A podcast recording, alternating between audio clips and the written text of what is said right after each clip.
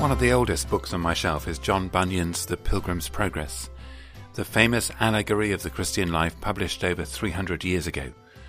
The famous hymn, Who Would True Valor See?, is taken directly from his text. John Bunyan was the pastor of an early nonconformist church in Bedford, an early Puritan. He spent over twelve years in prison for his beliefs. Bunyan's life and ministry remains an influence in South Bucks, especially, but globally, because of the abiding popularity of his story of Christian. Pilgrim's Progress is rightly famous for the giant despair, for the slough of despond, for Vanity Fair, for the burden of sin which rolls from Christian's back at the foot of the cross. I first read Bunyan as a young Christian, and have returned to Pilgrim's Progress many times. One summer, when I was a vicar, we preached a memorable series of all-age sermons on the different stages of Christian's journey, and I remember very clearly doing battle in the aisle of the church with the giant despair and only just escaping. The book is probably best known now as an illustrated story for children. The last year has seen a new animated film of Pilgrim's Progress and a feature film, Heaven Quest, neither of which I've yet seen. At the very end of Christian's journey, after many twists and turns and trials, he arrives at last at a great river, symbolizing death. There is no bridge over this river, and there is no way round it. I quote, "Now I further saw that betwixt them and the gate was a river, but there was no bridge to go over. The river was very deep. At the sight, therefore, of this river, the pilgrims were much astounded. But the men that went with them said, You must come through, or you cannot come at the gate." Christian and hopeful search for another way, but this river cannot be bypassed. Eventually, they step into the flowing water. Christian begins to sink. Hopeful supports his friend. They quote the scriptures to one another, until Christian says at the very last, "And Christ tells me, When thou passest through the waters, I will be with thee, and through the rivers, they shall not overflow thee." Then they both took courage, and the enemy was after that as still as a stone, until they were gone over. Christian and John Bunyan offer this quotation in the face and midst of death. The quotation is from Isaiah forty-three, from the prophet who sings to us so many comfortable words. This is the full passage. "But now thus says the Lord who created you, O Jacob, he who formed you, O Israel, do not fear, for I have redeemed you. I have called you by name, you are mine. When you pass through the waters, I will be with you, and through the rivers they shall not overwhelm you. When you walk through fire, you shall not be burned, and the flame shall not consume you." The passage goes on to speak of the way in which God will ransom Israel, and how much God loves them. "Because you are precious in my sight and honoured, and I love you." God will gather his people together again, scattered throughout the earth in their exile. These are undoubtedly words of great comfort in their original context, and every time they are read aloud in church today, they're well worth learning by heart. This passage was the Old Testament lesson at Bishop Collins' farewell service in Dorchester Abbey a couple of weeks ago. The words are powerful ones to hear in the midst of the pandemic. They would have been as powerful for the generation at the end of the exile. God is speaking words of great comfort to his people. Their punishment is over. Their strength is returning as they wait upon the Lord. They are called to leave their fear behind, to rise up and journey back across the desert to their homes. They are to be led by a new kind of leader, the servant, who will not break the bruised reed.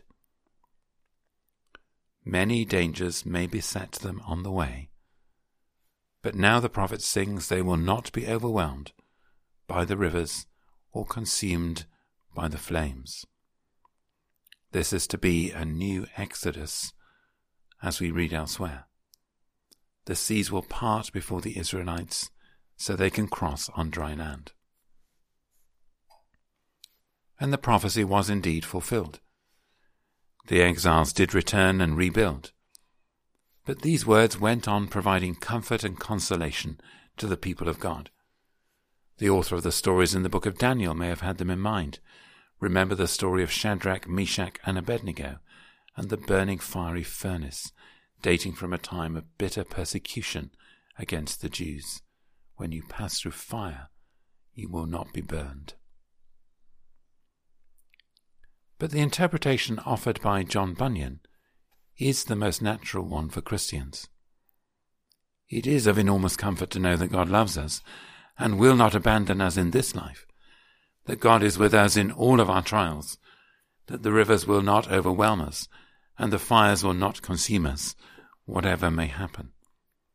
But in the light of the death and resurrection of Christ, the words find their deepest meaning, as in Bunyan's story, as we prepare to face the last and greatest trial of our lives, the river which is death and our own mortality.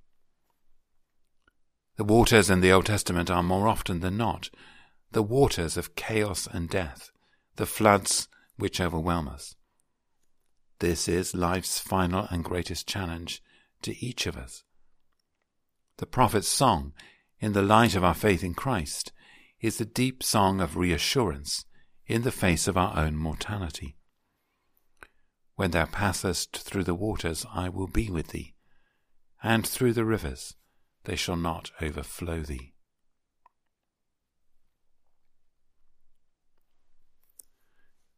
It was a very great privilege just a few weeks ago to ordain four new priests in the Oxford area of the diocese. The ordination was in Saint Michael's and All Angels in Summertown, with just a small number of people gathered because of the restrictions and more watching online.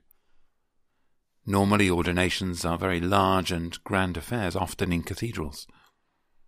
I found this one strangely moving, I think because it was so small. This was simply about the grace of God and the candidates and the ministry to which they were ordained. There's a passage in the ordination service called the Charge, which sets out the scope of the ministry of the priest. And I was struck in this time of COVID by this phrase describing what priests are to do. They are to bless the people in God's name. They are to resist evil, support the weak, defend the poor, and intercede for all in need. They are to minister to the sick and prepare the dying for their death. It was the last part of that phrase which has stayed with me. They are to prepare the dying for their death. This is part of priestly ministry. This is an area where each of us will need help and preparation. Bearing in mind this powerful song of Isaiah forty-three, what might it mean for each of us to be well prepared for death? I've received a number of letters during this lockdown period from people advising me that the church and the bishops should be doing more in this area or that. The ones I've had most sympathy with have been asking for a greater focus on exactly this area of ministry, on eternal realities, on human mortality, on preparing, in Bunyan's words, to cross the river, and teaching us not to be afraid, for we will not be overwhelmed. Some of the most difficult and painful letters I've received have been from those who could not accompany their loved ones in the very final hours because of COVID. In the early weeks of the disease especially, there were very moving stories of nurses and doctors taking iPads into intensive care wards so that the dying and their relatives could have at least some connection in their final hours.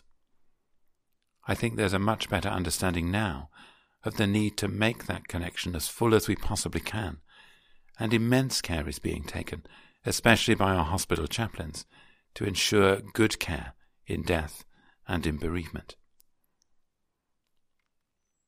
But what might it mean, I wonder, to take the ordinal at its word? What elements are important in preparing the dying for their death? Why is this a key part of the ministry of a priest? Well, it's a broad subject, but let me offer you five themes which I think need to be reflected in all our preparation for death and for dying, whether we speak about our own death or the deaths of those close to us. They're very simple. My first is to remember and to know that the experience of death for human beings is universal. We will, all of us, pass through this river. There is no way around it. There is no bridge across it. It is absolutely certain in this life that we will die. We are mortal. And if we are wise, we will live in the knowledge of our mortality. Although thankfully in normal times we live in a time and place where there is a generous life expectancy by historical global averages, life and death are both unpredictable. And on a Christian understanding, this mortality of ours is a gift. Our lives have a fixed term. They do not last forever. And that ought to teach us to savour each day, to make the most of each moment, to thank God for every opportunity of grace. Preparing the dying for their death is something which needs to happen through the whole of our lives, not simply at the end. We live in the light of our mortality. But my second is a cry of protest. On a Christian understanding, death is always a bad thing, to be lamented. That is true of our own death and the deaths of others, especially those we love. There is inevitable sadness and difficulty at the end of any human life. We must not disguise it or overlay it with cheerfulness. Grief is very real and very painful. It is a very deep and core part of our humanity, to cry out in protest at the fact of our own death or the death of another person.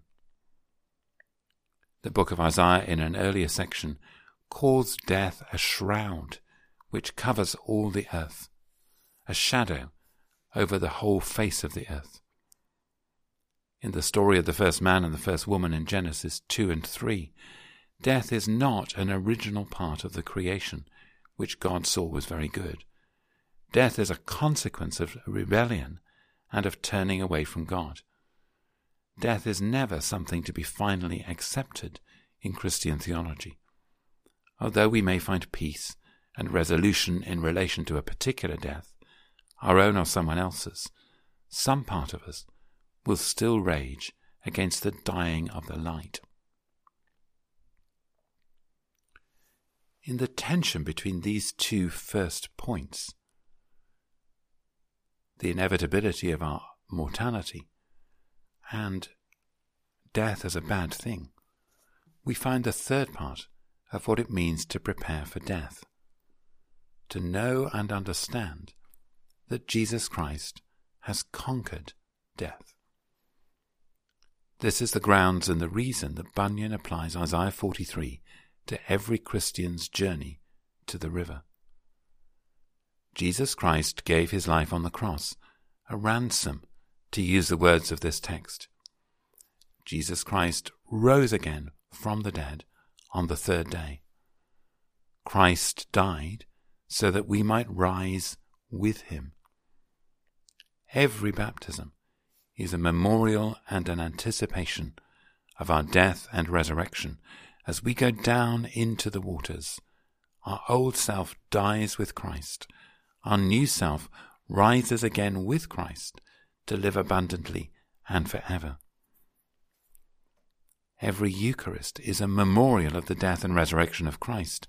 We look back to the gift of his life, to his body broken, to his blood shed. We look forward in the hope of resurrection, to the great banquet in heaven. Every time we celebrate the sacraments of Christ's death and resurrection, baptism and the Eucharist, we are preparing for life and also preparing for our death. My fourth theme is the call to find and live in the place where we are able to live without fear of death, to live abundantly and fruitfully, accepting our mortality and in confident hope of the resurrection. Finding this place, it seems to me, is a continual challenge throughout our lives. It will mean certainly in the second half of life, making sure our affairs are in order.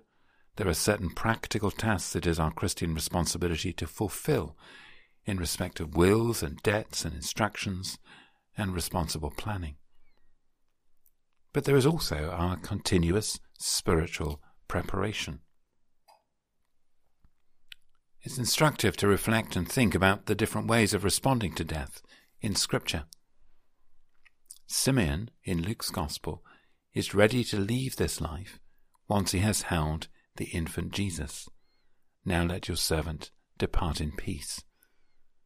Christ himself in the Garden of Gethsemane has to wrestle with the bitterness of death. Paul and Silas in the prison cell at Philippi are able to sing hymns to God, not knowing what awaits them the next morning. And Paul, when he writes to the Philippians, draws immense strength and joy from facing his own fear of death and dying. He famously writes, "For to me living is Christ, and dying is gain. If I am to live in the flesh, that means fruitful labour for me, and I do not know which I prefer. I am hard pressed between the two. My desire is to depart and to be with Christ, for that is far better. But to remain in the flesh is more necessary for you." We may, in different places in our lives, at different points, be able to reach an equilibrium with death and live well. But then something new might disturb us, another phase of our lives, the death of someone we love, the birth of a child, or the glimpse of a new future. For many of us, the present covid nineteen crisis will have disturbed our security at a deep level, and the fear which has been deep below the waters may have surfaced. To prepare well for death in the present moment means facing those fears, difficult though they are, and realizing ever more deeply the love and the promises of Christ. When you pass through the waters, I will be with you. Through the rivers, they shall not overwhelm you. God invites us to step out of the shadows. We are not to live in fear, in the shadow of death. If you are not able to find that equilibrium in and of yourself, then you are certainly not alone in that. You may want to speak to a priest. Remember that priests are ordained to prepare the dying for their death, even in the midst of life. And the final part of living with our mortality and preparing well for death is to bear witness in the whole of our lives to the depth of our Christian faith in our actions and in our words. The world around us is seeking guidance and truth and meaning in the face of the most testing season we have known within most of our lifetimes. Those who have written to me on these themes are absolutely right. The Church must not be silent on matters of life and death and of eternity when there is so much need of hope. We must gently and graciously invite others to know and explore and then cleave to the Lord, whom we know loves them. Imagine again, if you will, in Bunyan's picture, Christian and hopeful standing on the bank of the river, facing the flowing waters of death and knowing that they must cross. And here again, if you will, with that picture in your mind, the profound and life-changing truths of Isaiah forty-three. But now, thus says the Lord who created you, O Jacob, he who formed you, O Israel, do not fear, for I have redeemed you. I have called you by name, you are mine. When you pass through the waters, I will be with you, and through the rivers they shall not overwhelm you.